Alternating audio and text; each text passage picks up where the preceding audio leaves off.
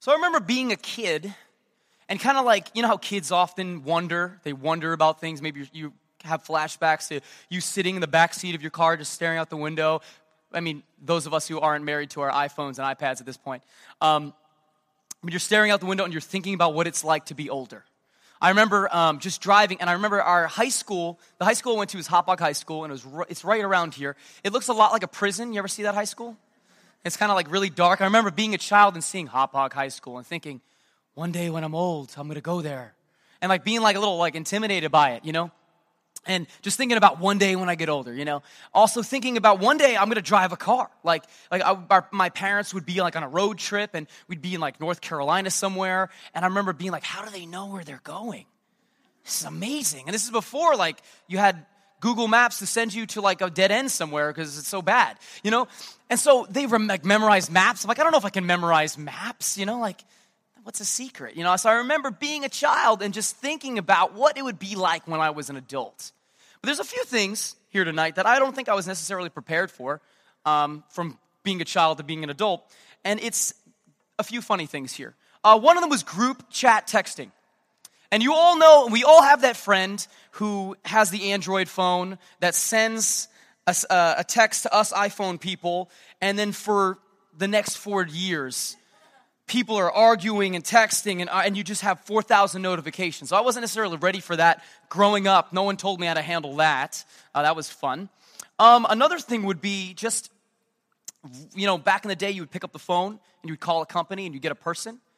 But nowadays, you don't. It's like a robot that says, hello, please press one for this. And you're like, okay. And it's like, you know, you have to go through the process, and eventually, if you've, you know, been me, you get a little frustrated because you know you're like uh, insurance claims. It's like you want a new car? It's like no. And so so many times like you could walk in on a family member who's having this horrible interaction and it'll be like service representative! And you're like oh wow. Because machines you, you can't hurt machines. They're not people. See people i could be like i've been on the phone for 15 minutes what's wrong with you like oh sorry sir we're going to do it but a robot is cold and mean and heartless. This lady named Julia, a robot voice, has been calling me from different numbers, trying to get me to get a loan for my business. So I finally hit one, talked to the operator, said, I don't want to talk to Julia anymore. No one told me growing up that I have to argue with a person about a robot. So, and another thing that growing up that I wasn't ready for is that when I became a little bit older that I would feel guilty about eating Pop Tarts simply because they go to my hips now. And so these are things that I wasn't really prepared for. But I remember being in middle school and thinking, because middle school is the awkward, most awkward time of your life, let's be honest. And if you're in it right now, we love you. We're here for you. Um, but since we graduated, all of us, because most of us in here, we look like we're above middle school age. And if you're not, don't worry about it. You'll get through it. Um, we realized it was an awkward time. But I remember being in middle school and be like, something's weird with me, with my friends. Things are strange. And I remember thinking, one day I'm gonna get out of this time. And one day, you know, when I'm an adult, when I'm older, like this stuff won't happen. We won't argue. We won't fight. Like the, the issues with our friends will be we've resolved because we're gonna be adults, and adults know better. No. And so, uh, you know, I'm a mama's boy, so I talk to my mom a lot. And the older I get, the more adult I become. You know, we talk about things, and I realize, you know what? being an adult and, and hearing her problems, her hearing mine, it's, it's a great thing. all. um, but like I realize that adults really don't have it all together. And see, in our culture, we kind of have this pressure like we need to have all the answers. Like we need to know what to do when things happen. And so for a few moments here tonight, a few minutes here tonight, I want to just talk about how we can approach our faith from an adult perspective. And the, the, the verses that I want to kind of start this series, because we're starting a two part series here on Sunday nights called I'm an Adult. And I want to talk about ways that we pursue our faith as adults. So the verse that I have set aside for this series is kind of to define the series is 1 Corinthians 13 11. That's going to be up on the screens. When I was a child, I used to speak like a child, think like a child, reason like a child. But when I became a man or woman here tonight, um, I did away with childish things. And so tonight, what I want to look at is I want to look at some of our childish thinking. And maybe you're saying, okay, I'm a little confused because in Scripture, Christ has been quoted to say to be childlike. And so, Andrew, if you're, you're trying to tell me to not be like a child, but when Christ says, well, what does that mean? And so tonight, I just want to make the clear distinction before we get started to say that there's a difference between being childlike and childish. See, when Christ says, you know, receive the kingdom of heaven like a child, what does a child do? But a child trusts 100% on its heavenly father, on, on its father, I mean. Trusts for every need, for food, for water, for provision, for money. You go up to a kid and you ask a kid for money, they'll look at you like, I don't have any. And They can't do anything. So, you know, that's where Christ tells us to, to love God like a child would love their parents. And so, nowhere in Scripture does it tell us to be childish. And so, that is kind of the difference that we're going to distinguish here tonight.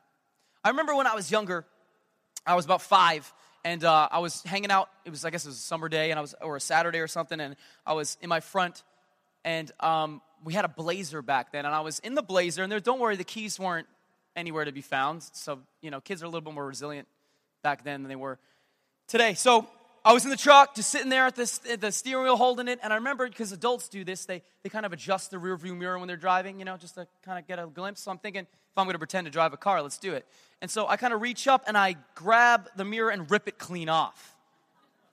And see, that's when I realized I was, the, I was like, I had superpowers. I'm just kidding. So I rip it clean off and I'm like, ooh, like, and I'm really upset because I got to fix this problem that I just created. So, like any other child, I put it behind my back and I walk up to the door. I ring the doorbell. My dad answers. And I go, hey, do you have any glue? And I was shocked when he asked me why, because I figured he was just going to say, yeah, here's some glue, son, and we'll be fine. But um, he, he, he goes, no, why? Well, what, what, you know, what do you do? And clearly, if you're seeing your five year old son holding something behind his back, asking you for glue, like, well, come on, you know?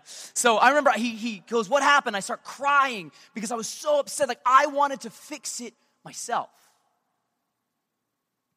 But see, here's the thing children long to be independent, and as adults, we can come become too independent. See, as a child, I wanted to do it on my own. I wanted to fix it, but the thing is, without my father's help, I was going to put Elmer's glue in that window and that's going to fall down and it would make more of a mess. I probably would have another bump on my head if I tried it.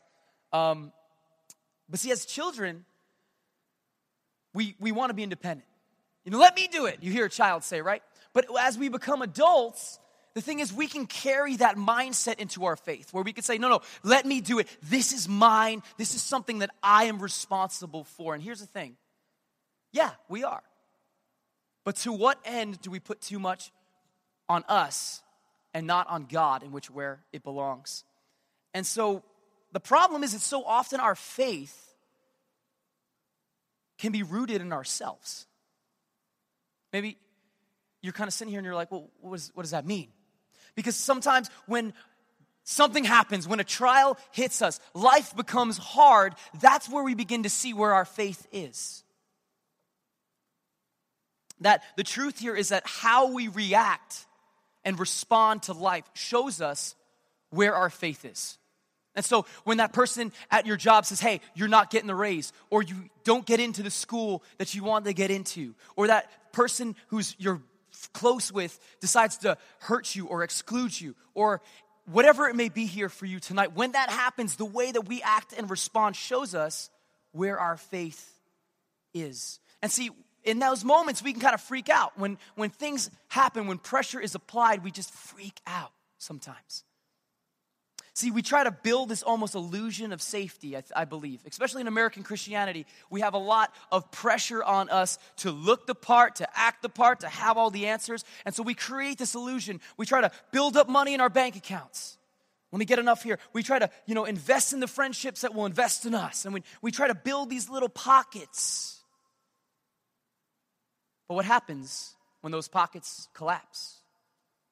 Life is challenged. See, what's at stake tonight is having a childish approach to our faith will sink our faith. And many of us, whether we've done it on purpose, this is a natural human thing for us to kind of focus in on ourselves. And that is not where faith comes from, but it comes from God. And so tonight, I just want to kind of remind us because faith matters. Maybe tonight you're not going to be like walking out of here with something new, but I believe it tonight that as we kind of just focus on these two aspects of faith, and then this week we're going to talk about like where the original I'm sorry, the origin of faith comes from, where our heart position is between us and God. And next week, we're going to go into it, what it looks like all together. Um, but it's important because it matters. And so we're going to be in 1 Peter chapter 1. And just a little background in this, this is a really intense time. Peter is talking to a, a group of people who were Christians who are being ter- terribly persecuted. Around 64 AD, uh, Emperor Nero was in charge of Rome. And what he wanted to do, he had this lust to build.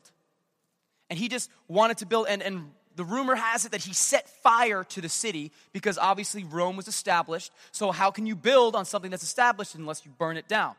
And the problem with this is that the people who lived there, he burned some of their temples down, the temples to other gods. And so these people are watching these temples be burnt down. They're watching their false gods who couldn't protect themselves. And so they're having crises of faith. You're seeing people just really shaken up. And so what happens is that people start to get violent, people start to resist. And so Nero realizes, I need to push this blame onto somebody else. And what he does is he pushes that blame on the Christians. And so that's why in history we see a lot of Christians start to be martyred around this time. We start to see, you know, persecution jump up. And so Peter is talking to a church that's struggling with this.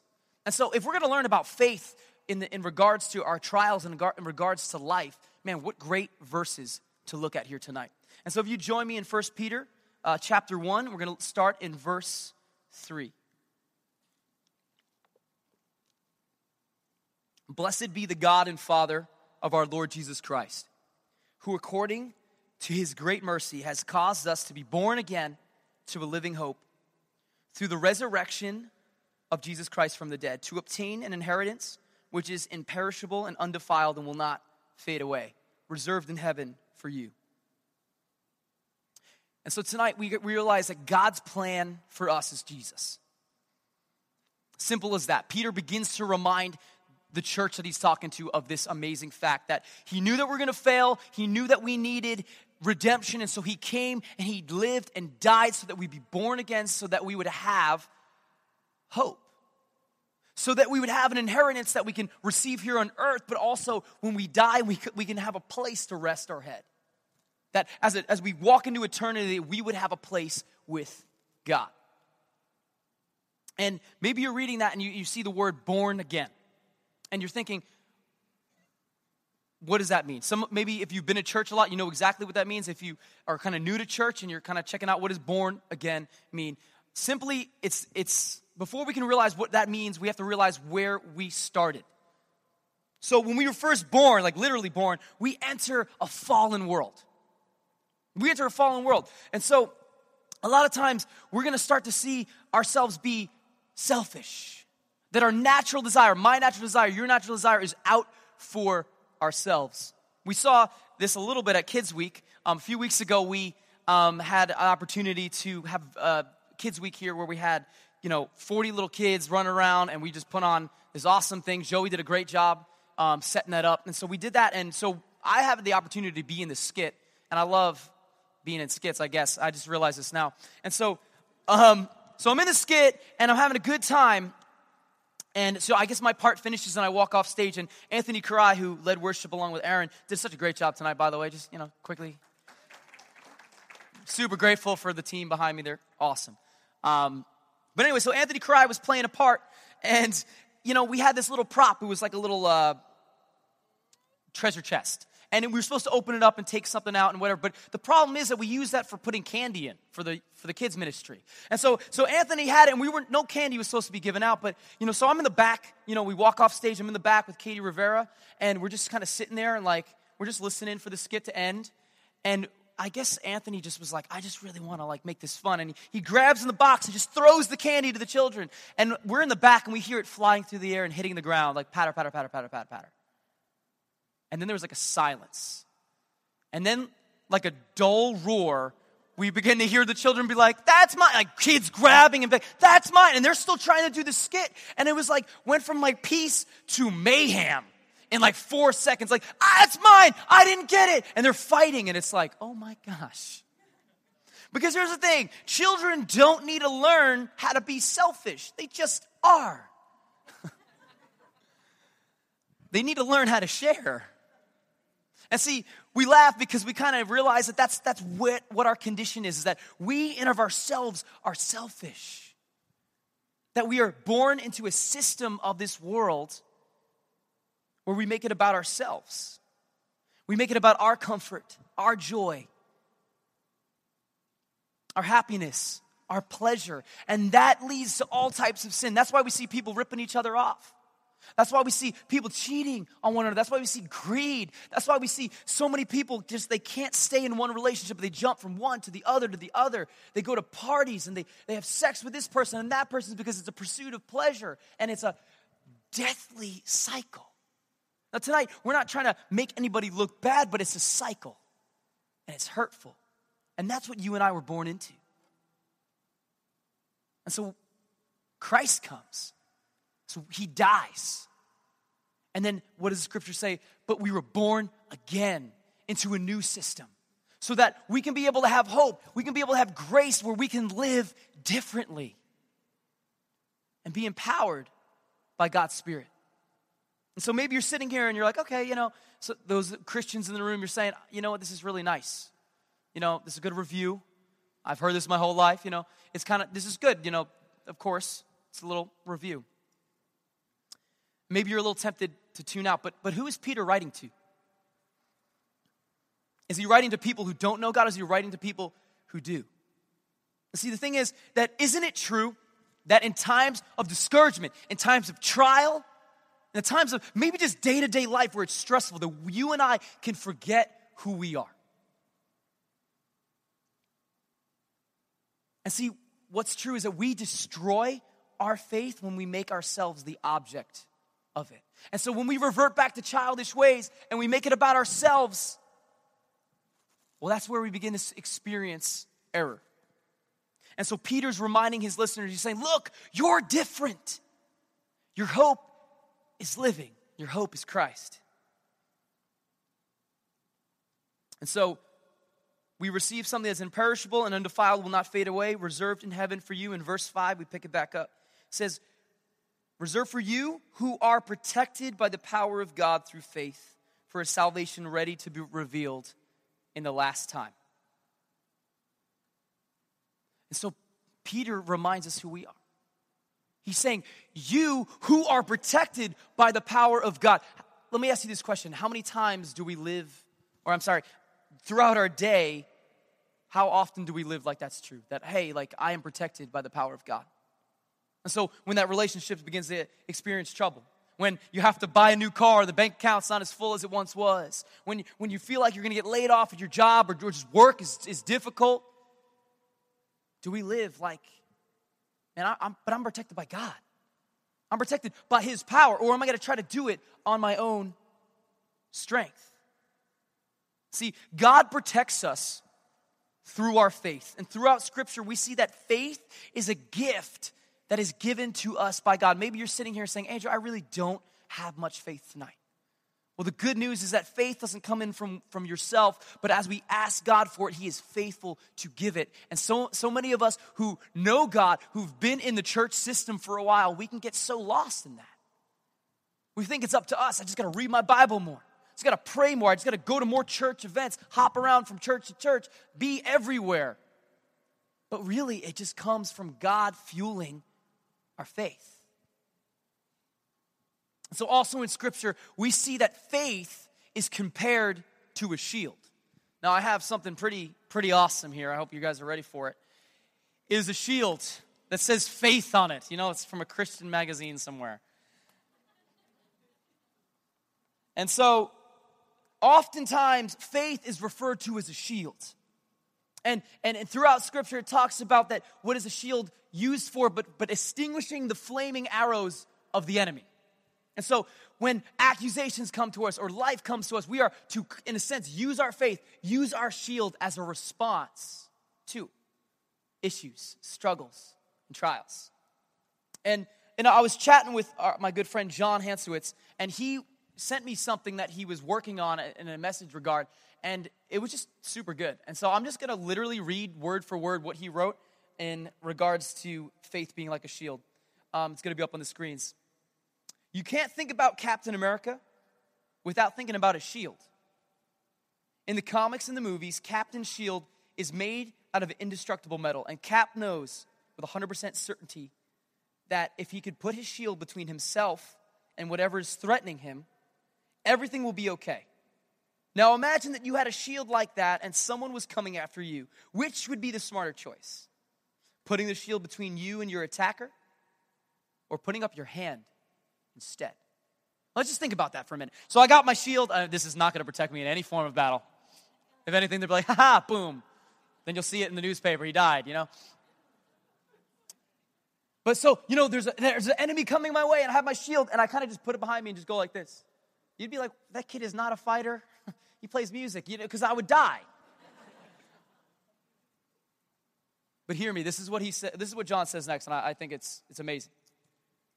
So often in life, we choose to put our own hands into situations that require faith instead. Let me just read that one more time. Let's just let that sink in because hit me when I first read it. So often in life, we choose to put our own hands into situations that require faith instead. I feel like there's just something in us. Like we're like, hey, I'm older, I'm an adult. And if you're not an adult here tonight, like you're gonna be one one day, so it's okay. This is for you too. But so often we feel like I need to get this done. I need to kind of put my hands in the mix. I gotta change situations. I gotta make this happen. But often, maybe God is just calling you just to sit back. And sometimes that's harder. Sometimes it requires more faith to do nothing than to do something about it. See, but the thing is, so many times we put our hands in situations and make it worse. And so, my question is have we been doing that? You know, maybe there's some things right now that are coming to your heart and your mind. You're saying, you know what, Andrew, you're right. I, I might be a little too involved and trying to make things happen that all, really I have no business trying to make happen. Question is also do we live like we're protected by the power of God? Is that something that runs through? And this is for me too. This morning, you know, Pastor spoke about discouragement, and guess what happened? After the message, got discouraged for the most of the day of struggling with that. And so a lot of times, like we're gonna struggle with things, and here's the point is that it's okay to struggle. It's, it's okay to, to waver in your faith because God's with you. But that's the time where we need to be able to cling to Him all the more. God doesn't expect us to be perfect. He's not expecting us to have full faith that when you get that bad news, He's not expecting you to jump up and down and be like, we're gonna be great. Because we're human. He gets it. But all the more when we go through those times, that's when we need to dial in to His grace. We're going to continue in verse 6.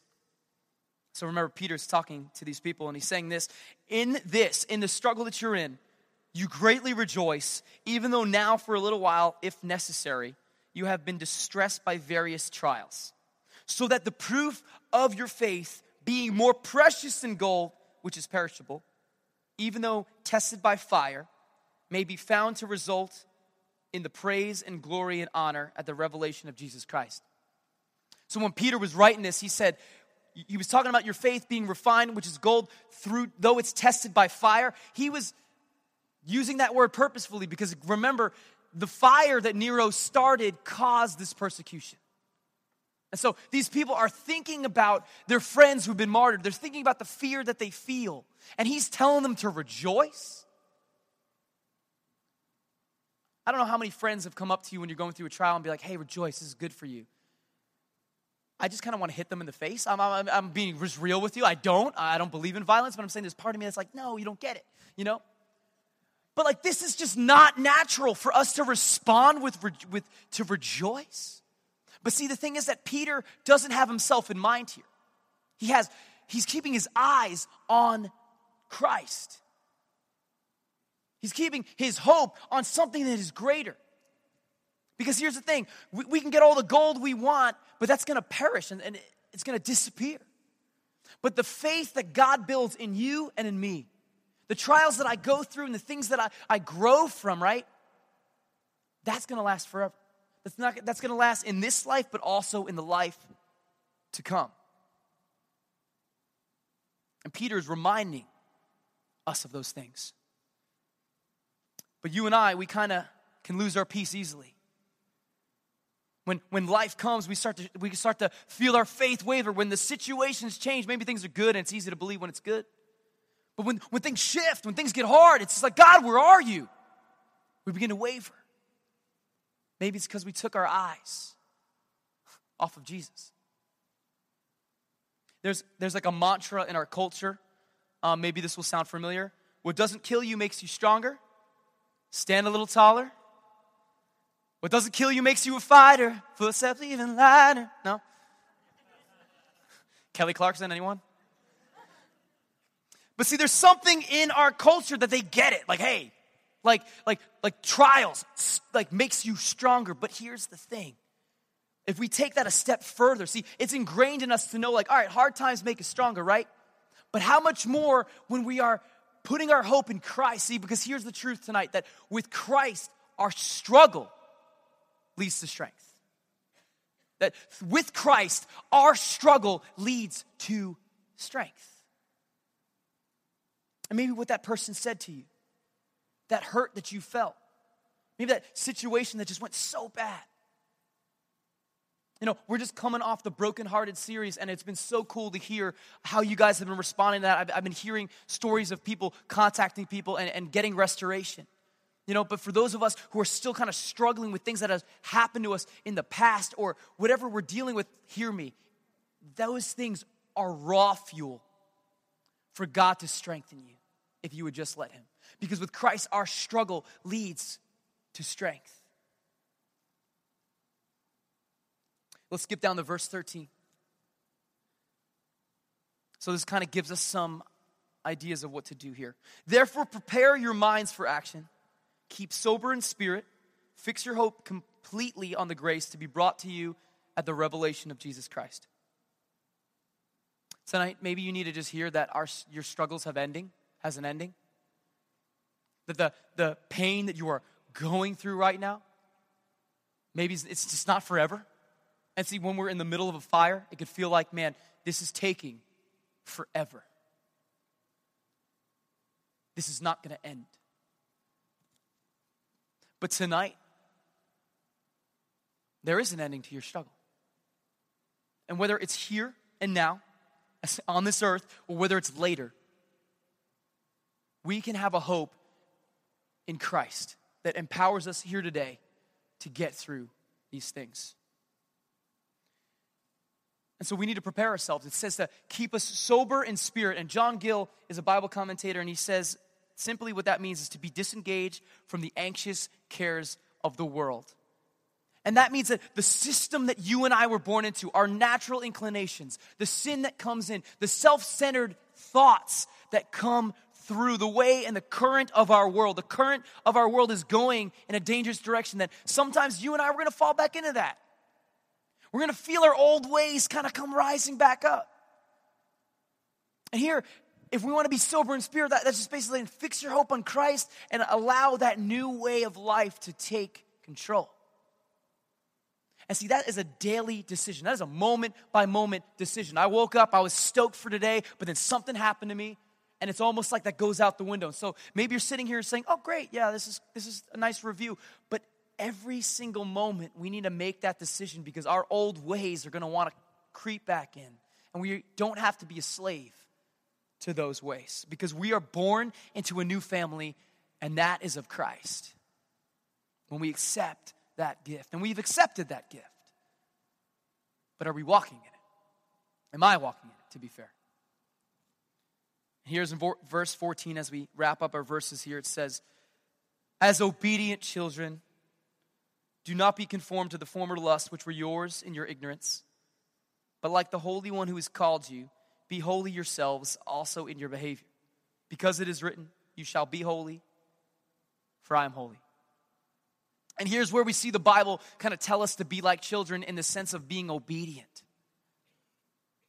Now, I don't know about you, but most kids are wild as we discovered earlier, as when you throw candy at them, they kill each other. So, but if you were at the store and you saw an obedient child, you know, the mom goes, Leon, would you mind grabbing me some things? Yes, mom. And they do it and they come back and their, their hair's combed over. You look at that and you're like, wow.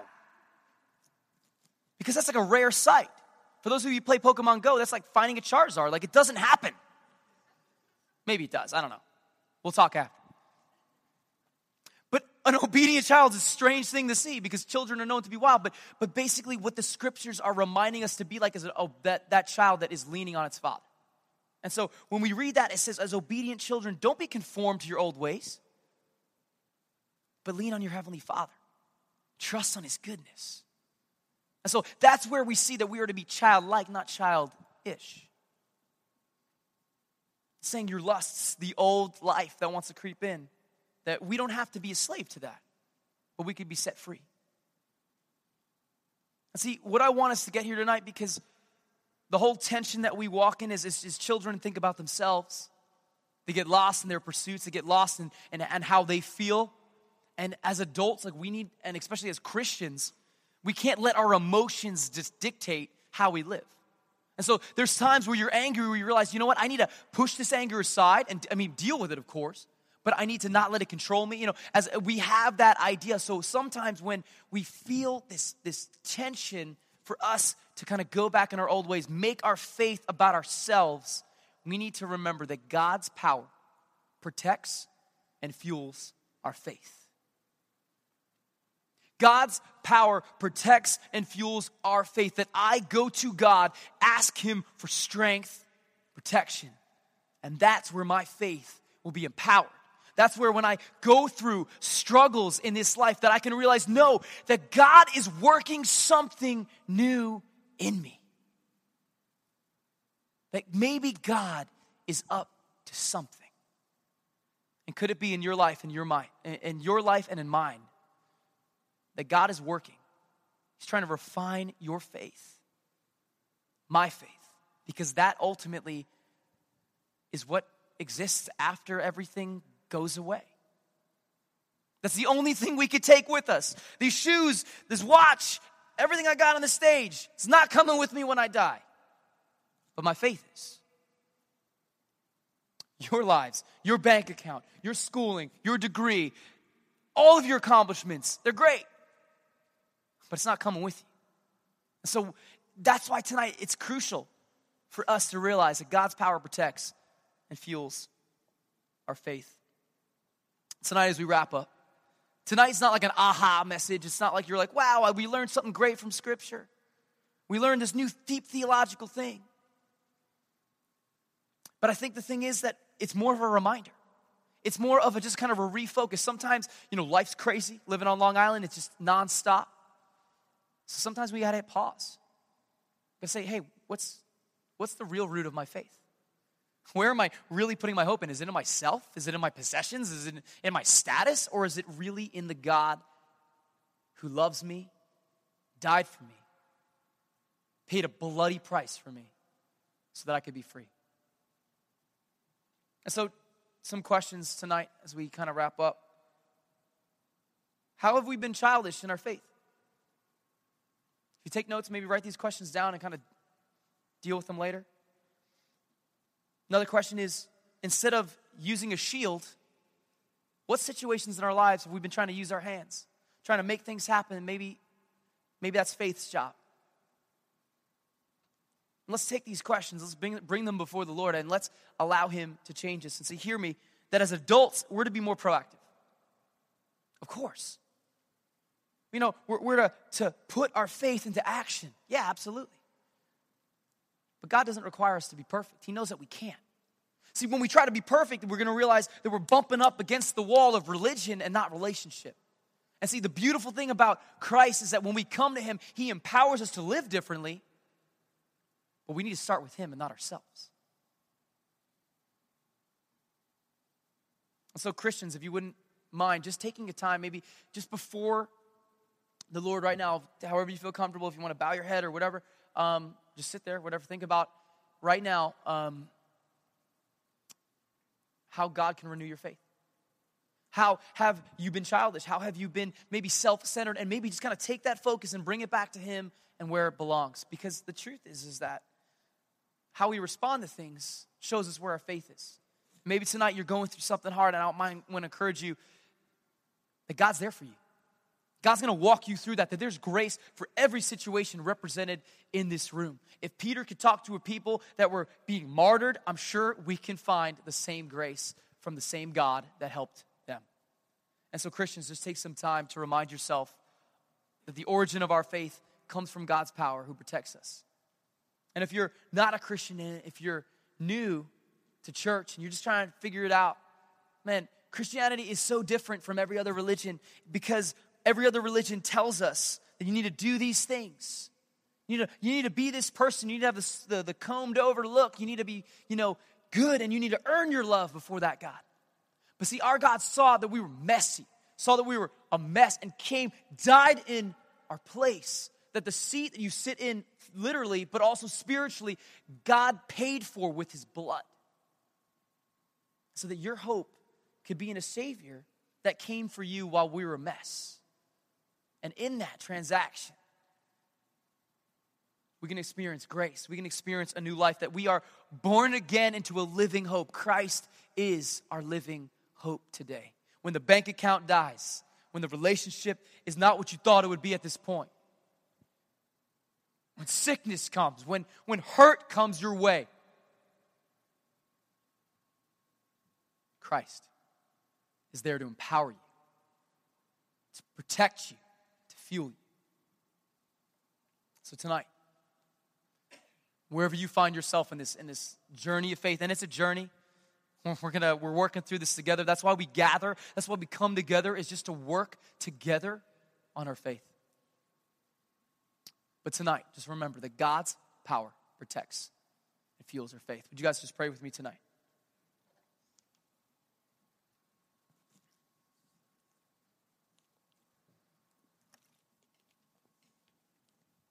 Holy God, we come before you tonight, Jesus. We thank you that you saw us in our depravity, you saw us in our sin, you see us in, in the trials that we're facing tonight. You don't want us to be alone in them, God. You don't want us to look to ourselves, but you want us to look to you. And we thank you, God, that whatever trial that we find ourselves in, situation that's hard, God, we can come to you for strength. We can come to you for refreshing. God, that you would empower us to live differently. To be moving and living and breathing, God, in the new nature that you've given us. Tonight, God, I just pray for those who are tired, who are struggling, God, that they would look to you tonight, that they would find grace and find peace. God, we thank you that you give it so abundantly. We thank you, God, that as we fix our eyes onto you, God, you carry us through the darkest of nights. That we could be brought into a new family. We don't have to be defined by our past mistakes and our past ways because Christ saw us in our mess and died for us, taking those things away. So, what those, those people said about us, what we've done in the past, how we handle that situation, or the struggles that we face today don't need to define us. But we can be set free in your great love for us. So tonight, God, we just pray that we can experience your mercy and your grace in a new and powerful way. We thank you. We pray this in the name of Jesus tonight. Amen.